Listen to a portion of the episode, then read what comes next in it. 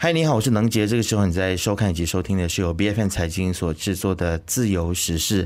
那今天呢，我们在这期节目当中要聊的就是如何确保二零二三年的税务规划更加的高效和优化。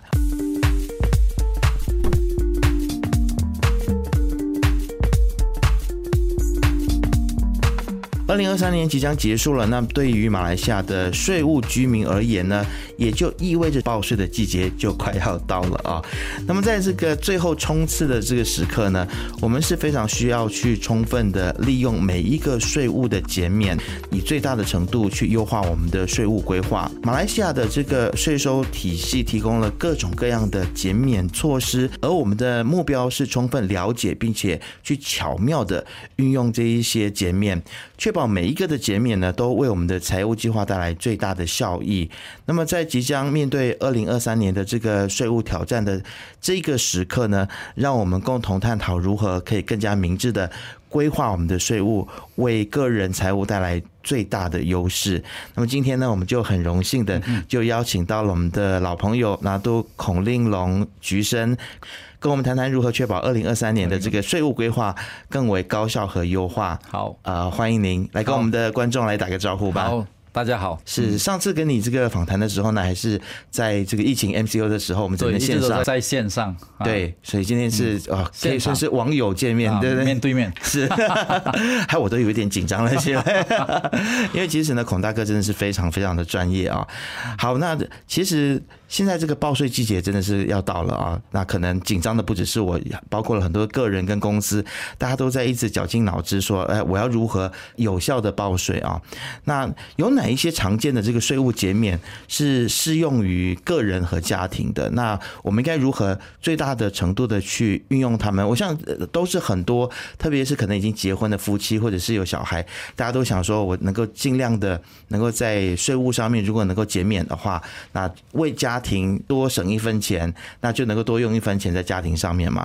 所以，可不可以请孔大哥跟我们分享一下，那到底有哪一些我们常见的这个税务减免的项目呢？呃，其实呢，我们要搞清楚这个报税的一个季节了。我们讲报税呢，它大概是在四月三十号，明年就讲二零二四年了。当我们是没有业务的收入了。就讲纯粹是这个薪金的收入了，就四月三十号了。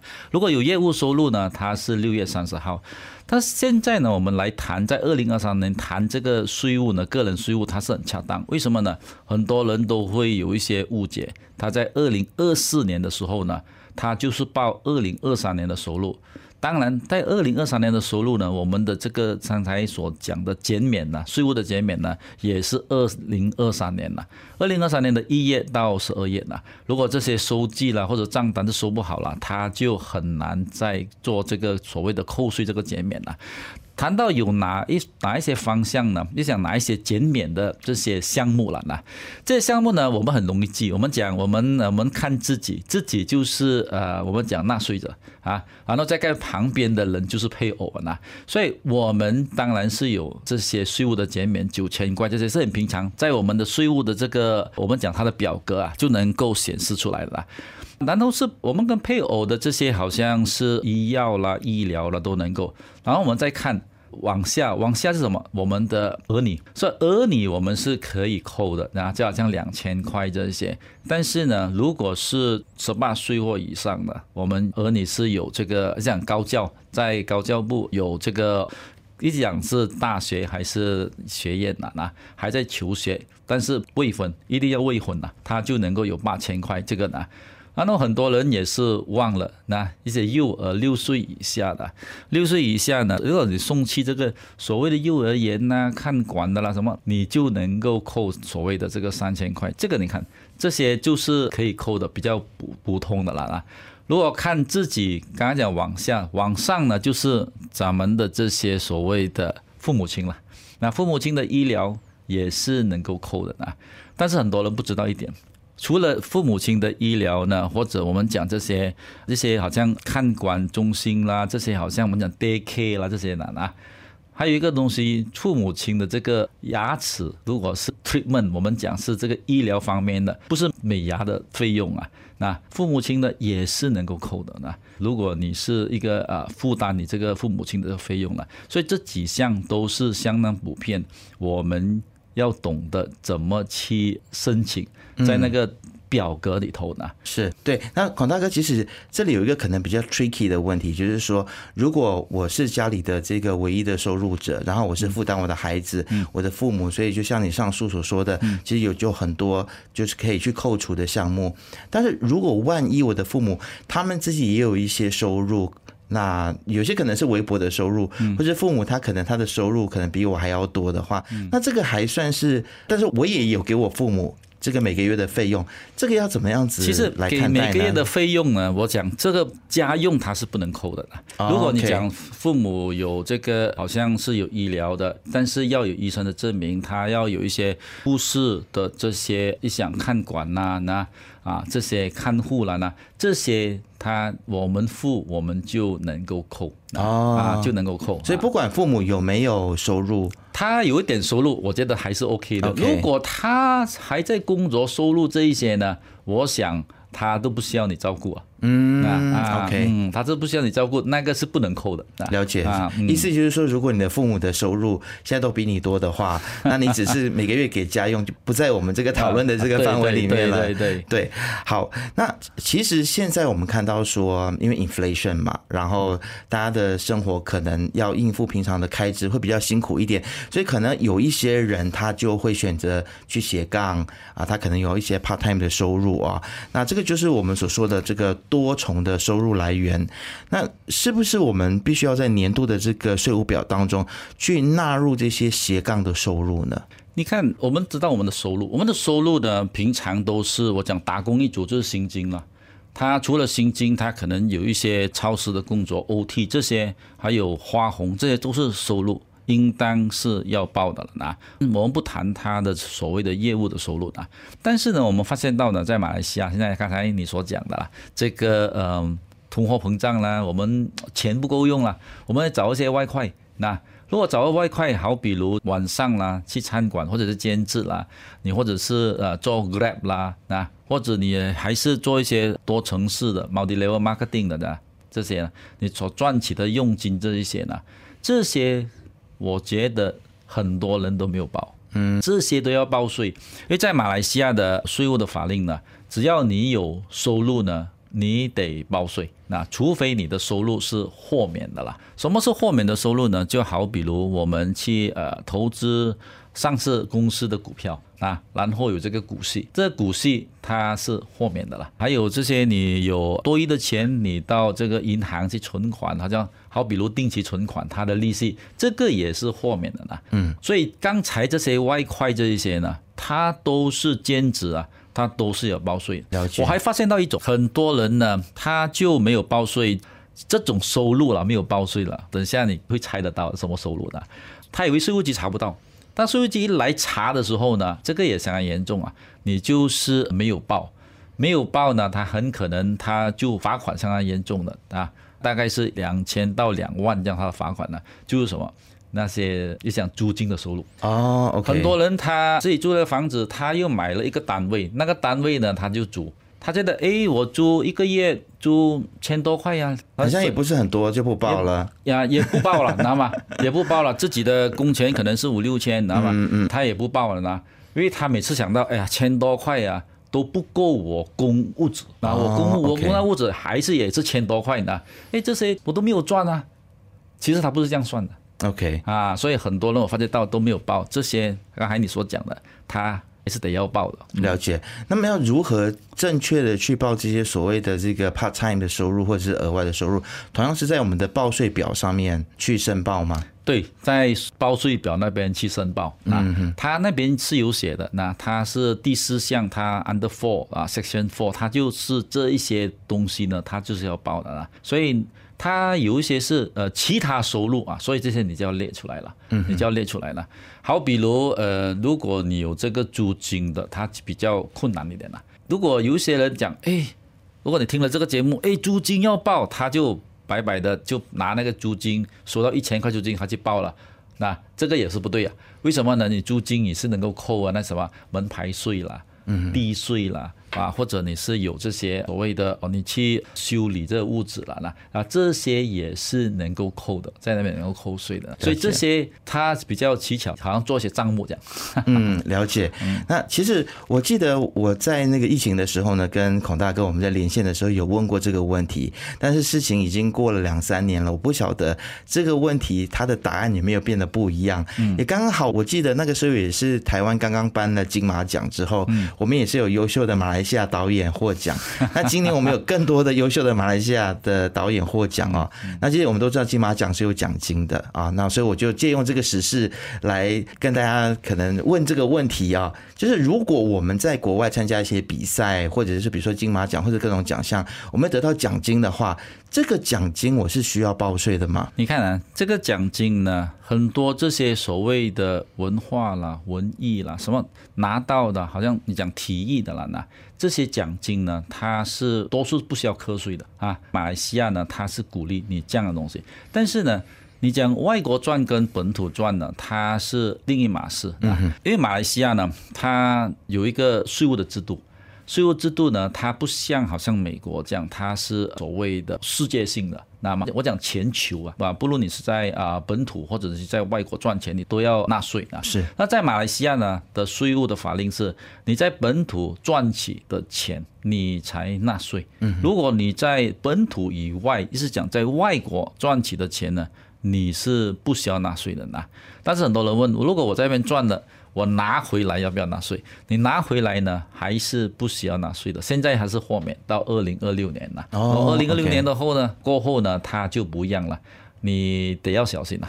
意思讲，你拿回来什么钱啊？那些你都是要纳税的了。了解，都是要纳税的。OK，那比如说，如果是这个颁发这个奖金的这个单位，他直接把钱汇到我的账户里面。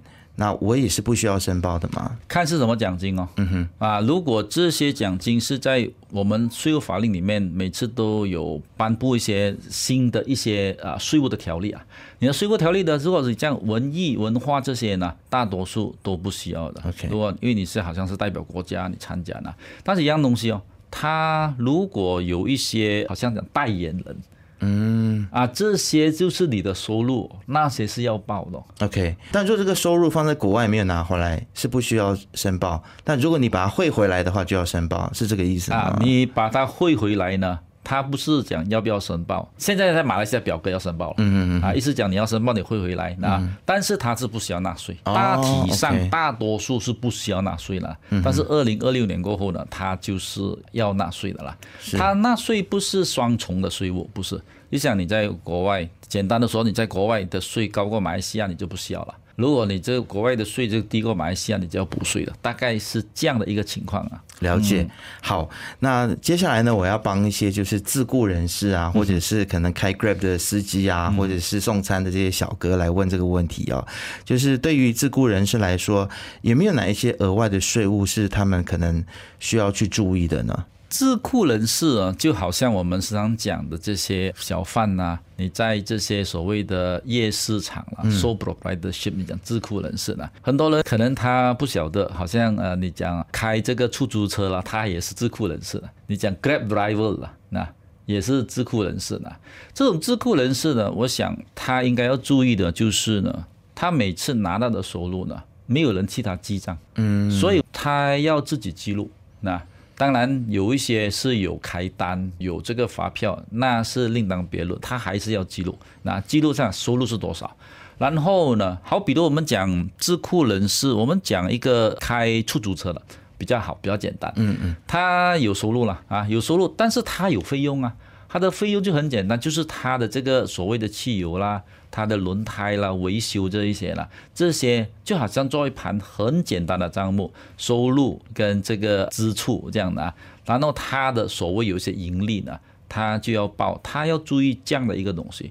很多呢，它就是我只讲，它大约报一个收入，那个是错的，因为你放在这个表格里头呢，它就是一个净利盈利呢，啊。所以很多人，如果你随意的去扣这些账呢，就是我们讲你的表格是不对了，incorrect returns，不可以啊，改改啊，啊，不可以啊。啊，incorrect returns 是你就会被罚款了。嗯，了解。好，这个大家要特别的注意啊，千万不要啊嘎嘎。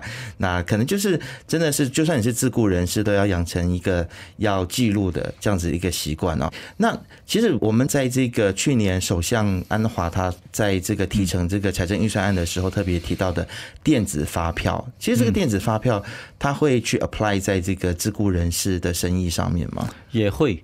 你看，呃，如果谈到电子发票，现在本来要在二零二七年一月一号了，那现在就已经提前了，提前了十八个月，二零二五年就要开始了。那 OK，你看呢？我是讲二零二五年全体的人员都要遵守这个所谓的电子发票呢。你看电子发票呢，它是有两种啦，有一种呢，它是比较简单，比较简单。刚才好像你所说的了，它如果我是智库人士了啦，嗯，我的生意很小，我们讲微中小企业。微型企业是一年的这个所谓的收入啊，它是不到马币三十万的。那如果这样的，它能够用了什么啊？这个所谓的税务局呢，它有一个呢一个 apps 那 A P P 那边呢，它只能够在那边，它在那边就好像我们的这个电子钱包这样的，它一放它的资料进去呢，很快呢就输入到这个所谓的税务局，它就是。要用这个所谓的电子发票了。电子发票它是一个输入以及呢输出你的这个发票的这些所谓的它里面的内容了，所以税务局就知道了，他也知道多少钱呢？你卖什么东西啦？然后你卖给谁？那个很重要，他也知道呢。这个是比较简单用 A P P 的。如果是比较大的生意的呢，它是在这个软件里头了。啊，软件里头它会也是直接的输入，直接的在那个账目里面挂钩，它就能够输送到这个税务局。所以这个呢，什么生意都要有。它还没有谈到呢，所谓哦，你是一个门槛没有？它不是当时的消费税，或者是 SST，它有一个门槛五十万这样，不是。了解，那其实啊，孔大哥，你说到这个门槛的问题啊，嗯，可能有一些做生意的朋友或者是个人也好，就觉得说我很像也没有赚这么多，然后我已经都入不敷出了，嗯，那我是不是有没有什么办法可以去合法的避免税收啊？这个有吗？其实，其实当然，我们讲合法避免呢，这个就顾名思义，你用这个字眼合法，它就合法了，嗯，那所以你要怎么避呢？就好比如，如果你讲做一个智库人士哈，或者是一个打工一族了呢，我觉得如果算一个比较呃毛收入这样，嗯，他大概是三千五块一个月，你是不需要缴税的。马来西亚，我我大概去算一算，你是不需要缴税，大概是四万到四万五一年，你是不需要缴税的。所以马来西亚缴税的人相当少啊。只有两百万出一点了，那所以这一些为什么会这样呢？因为马来西亚的刚才我们一开始节目的时候，我们谈这个税务的减免呢，我们相当多，它的种类呢不少过二十，相当多。所以这些你扣得来呢？如果你基本的你一个单身的，你能够扣九千；如果你买这个保险，你又扣三千，那啊，然后呢，如果刚才讲还有一个没谈到的。如果你买这个什么，就是讲生活优质啊，living lifestyle，你买手机啦，你买这个呃，你买这个什么平面电脑啦，iPad 啦，这什么东西啦，你都能够扣两千五，甚至呢，你去这个什么 fitness center 的，你入门的这些费用呢，都能够扣的，所以这个扣得来呢，你就不需要缴税了，所以这些都是合法的，你要知道怎么扣。如果打工一族的，打工一族的这个收入呢，它是定了。啊，所以你就要知道怎么扣。在生意里头呢，我讲那个智库人士，刚刚我们谈智库人士，智库人士可能做些小生意的，他一定要知道什么东西是能够扣，什么是不能够扣税的呢？就好比如很简单，我买的货当然是能够扣税了，然后给的薪金、给的租金，这些都是能够扣税的呢。但是呢，如果我去买一些东西到超市去呢，我买了我想几支的呃笔是公司要用的，我小生意嘛啦，你又买一些呃所谓的家里用的肥皂啊一起买啊，所以它打出来是一张像一张发票里头啊，但你要知道这个笔是公司的啊，公司用的，你就可以在公司的账目里头扣了，那个肥皂是在家里用的，你就不能扣了。那除非你的 office 呢有这个洗手间要用到厕所，它是呃肥皂是公司用的，这样你能扣。所以这一些东西呢，我们都要有很好的这个所谓的合法的减低我们的税务，不然的话呢，它是一个风险。什么风险呢？当这个税务局来查的时候呢，我们就会被罚款。嗯，罚款大概是二十五趴这样的，啊，到三十趴这样。嗯，所以意思就是说，这个其实诚实的缴税啊，也是国民的义务啊。对，所以千万不要把就是买给 office 的香皂啊拿回家里用。我在想呢，查得到查不到？是啊，对啊，这个呢，查得到查不到呢？我们不能自己去估计查得到查不到，因为你看呢，改次呢，如果是有这个我们讲电子发票呢。啊，这个就是风险相当高，嗯，因为卖的人呢就知道买的人是谁，那所以这个你是你不可能每个星期啊都用完一个肥皂啊这块肥皂这样啊，这样它是不合逻辑的。那那很可能很小的东西它是查不到。嗯啊。是，但是你如果在小的事情上面，你有侥幸的心态，搞不好你就会以后往大的这个项目，对啊对啊对啊，成为一个习惯，你很很可能就被查到了啊。你讲刚才讲成为一个习惯呢，它的风险相当高，为什么呢？税务局呢，它出了一个条例了，它讲有一个 special penalty，那如果你犯错呢，你犯错一次，我我大概是给你罚款两百到两万块呢。通常是几百块的罚款了。如果你犯错两次呢或以上呢，如果你是没有报税啊或者恶意的报错呢，他很可能我们每次听到的，他百分之三百三倍呢来罚你这个罚款呢。相当的重的，嗯，是，所以大家要注意哈。那其实现在有一些人也会认为说，我与其缴税，我倒不如把这个钱去捐给慈善团体，这样还可以扣税。其实孔大哥，我想问，是不是所有的这个捐献或慈善团体都是能够扣税？我们是不是也是要慎选哪一些是能够，哪些是不能的呢？这个谈的很好。其实我们身边的人呢，他都是误解了呢。之前呢，就有一样的一个案例了。那这个案例在法庭里面判呢。一间公司，他赚了很多钱，判了哦几百万，哎几百万我要缴税嘛。如果三百万，大概马来西亚哦，非中小企业三百万大概要缴整百万的税哦，百分之二十四，怎么不需要缴税呢？很简单，他就成立了一个呢所谓的刚才你讲的慈善机构，其实慈善机构呢也是免税的，我把整个呢他想赚到三百万呢全部捐给慈善机构，我就免税了。自己成立的慈善机构。啊，自己成立慈善机构啊，那啊，我也可以请你，你做董事啊，我不需要做董事啊，那看不到我是我成立的，他就不需要缴交啊，这三百万呢，那个慈善机构呢也不需要缴税呢，所以经过这样的一个案例呢，那所以我们的税务局在这个财政部呢，他就改了，如果你捐款呢，你不是全部能够扣的，如果好，好比如你捐一千块，一千块能够扣完呢，不是。是你的呃收入啊，我们简单这样讲比较容易，你的可征税的收入了。我讲你的收入的百分之十而已啊。如果你说收入呢，你只是啊十万，意思讲你只能扣最多是一万，你不能讲十万都不需要给税呢。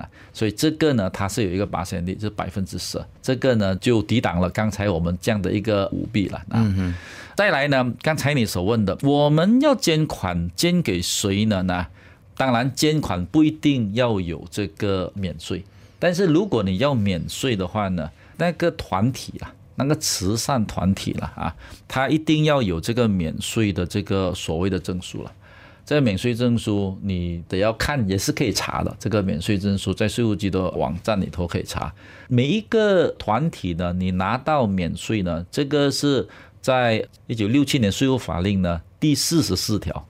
如果你有这个免税呢？你一定要在你的收据里头啊印上你这个免税的这个所谓的编号，它还有年份的，到什么年份的？嗯啊，有时有一些到年份的呢，好像学校的一些呃所谓的我们讲 building fund 建筑物的呢，它一个年份呢，它不可能是建一个 building 是建十年的，还一个年份可能三年的，这个要印在他们的这个团体的这个所谓的收据啊，所以你有这个收据呢，你就会是免税，所以要收好。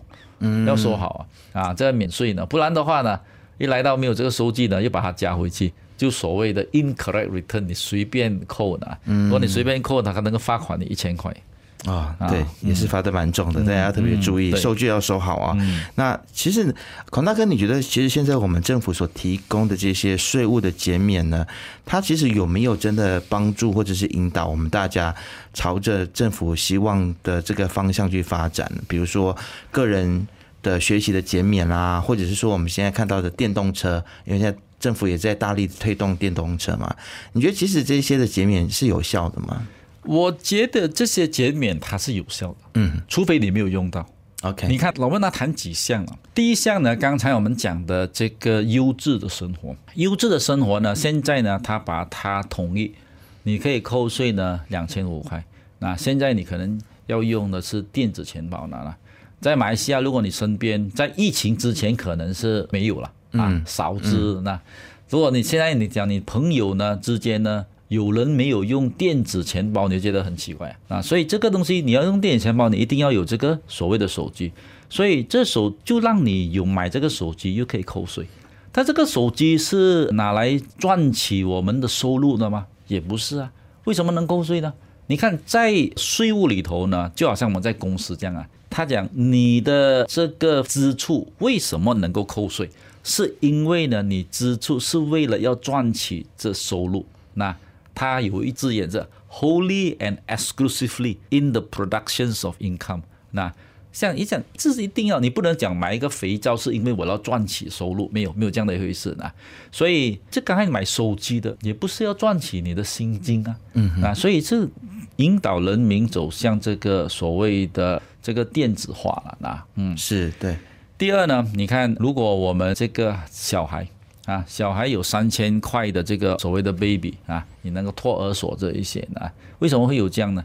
是知道呢，可能是双薪，每一个家庭，你讲爸爸妈妈都要工作，但是孩子谁照顾呢？就是讲我们送去照顾呢，他是有这个鼓励，你讲有给我们这个减免呐。不然的话，费用太过重了啊！啊，这些都是有的。就刚才你所讲的这个电动车了啊，你看电动车呢，不可能买车有可以扣税啊。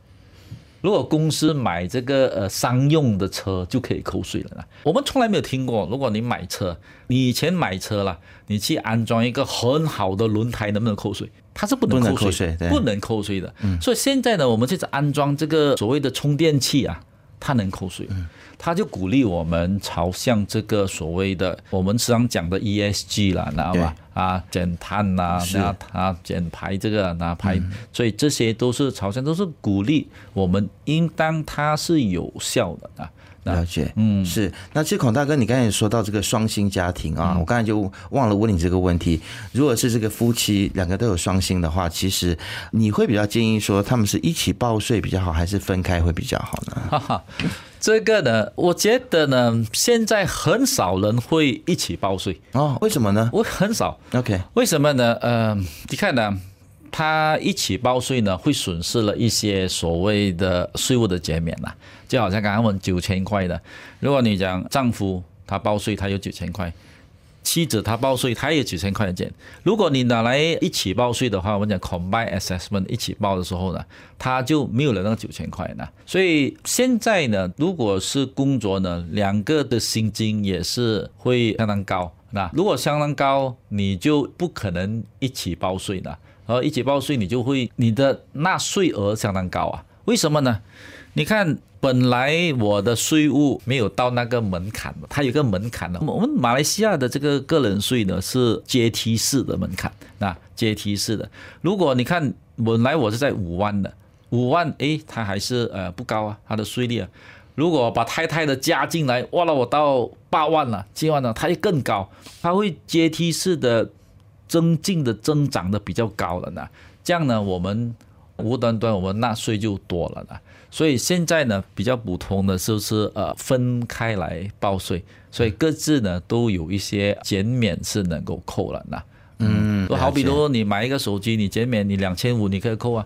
你太太啊啊，丈夫也可以扣两千五啊啊，大概是这样的一个情况啊。OK，在收看节目的这些夫妻朋友们啊，大家有听到这个孔大哥的建议了，但是我觉得还是要按照就是每一个家庭，你们自己各自不同的这个状况，可能要再去斟酌了。那今天我觉得这期节目呢。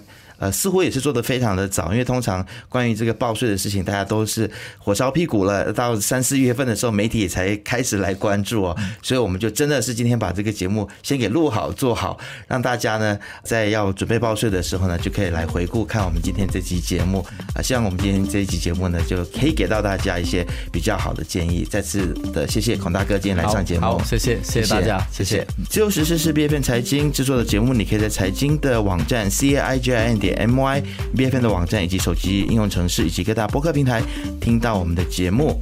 自由时事，自由聊时事，让你做出正确决策。